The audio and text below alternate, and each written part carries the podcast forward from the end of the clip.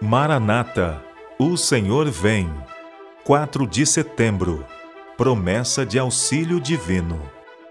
E quando vos entregarem, não cuideis em como ou que haveis de falar, porque naquela hora vos será concedido o que haveis de dizer. Mateus capítulo 10, verso 19. Os servos de Cristo não devem preparar determinado discurso para apresentá-lo quando forem levados a juízo por causa de sua fé. Devem preparar-se dia a dia, entesourando no coração as preciosas verdades da Palavra de Deus, alimentando-se dos ensinos de Cristo e fortalecendo sua fé pela oração. Então, quando levados a juízo, o Espírito Santo lhes trará à lembrança as verdades que hão de alcançar o coração dos que as ouvirem. Qual relâmpago, trá-lhes a Deus a memória, justo quando for necessário, o conhecimento obtido mediante diligente exame da palavra divina. Deveis agora preparar-vos para o tempo de prova.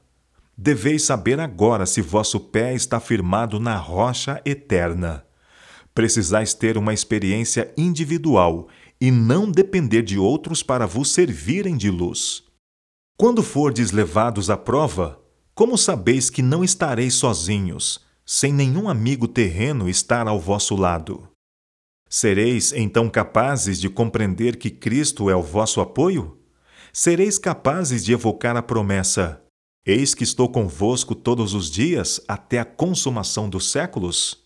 Haverá seres invisíveis em todo o vosso redor, determinados a vos destruírem Satanás e seus agentes buscarão por todos os modos fazer-vos vacilar de vossa fé para com Deus e sua verdade. Mas, se tiverdes unicamente em vista a sua glória, não necessitais preparar-vos quanto à maneira por que haveis de testemunhar de sua verdade. Rapazes e moças, estáis vós crescendo até a plena estatura de homens e mulheres em Cristo? De maneira que, ao sobrevir a crise, não possais ser separados da fonte de vossa força? Se quisermos resistir no tempo de prova, precisamos agora, no tempo de paz, estar adquirindo viva experiência nas coisas de Deus.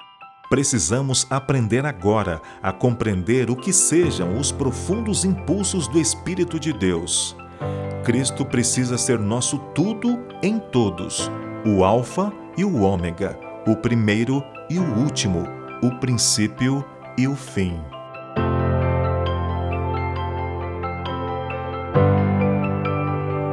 Ellen G. White, Meditações Matinais, Maranata, O Senhor Vem, de 1977.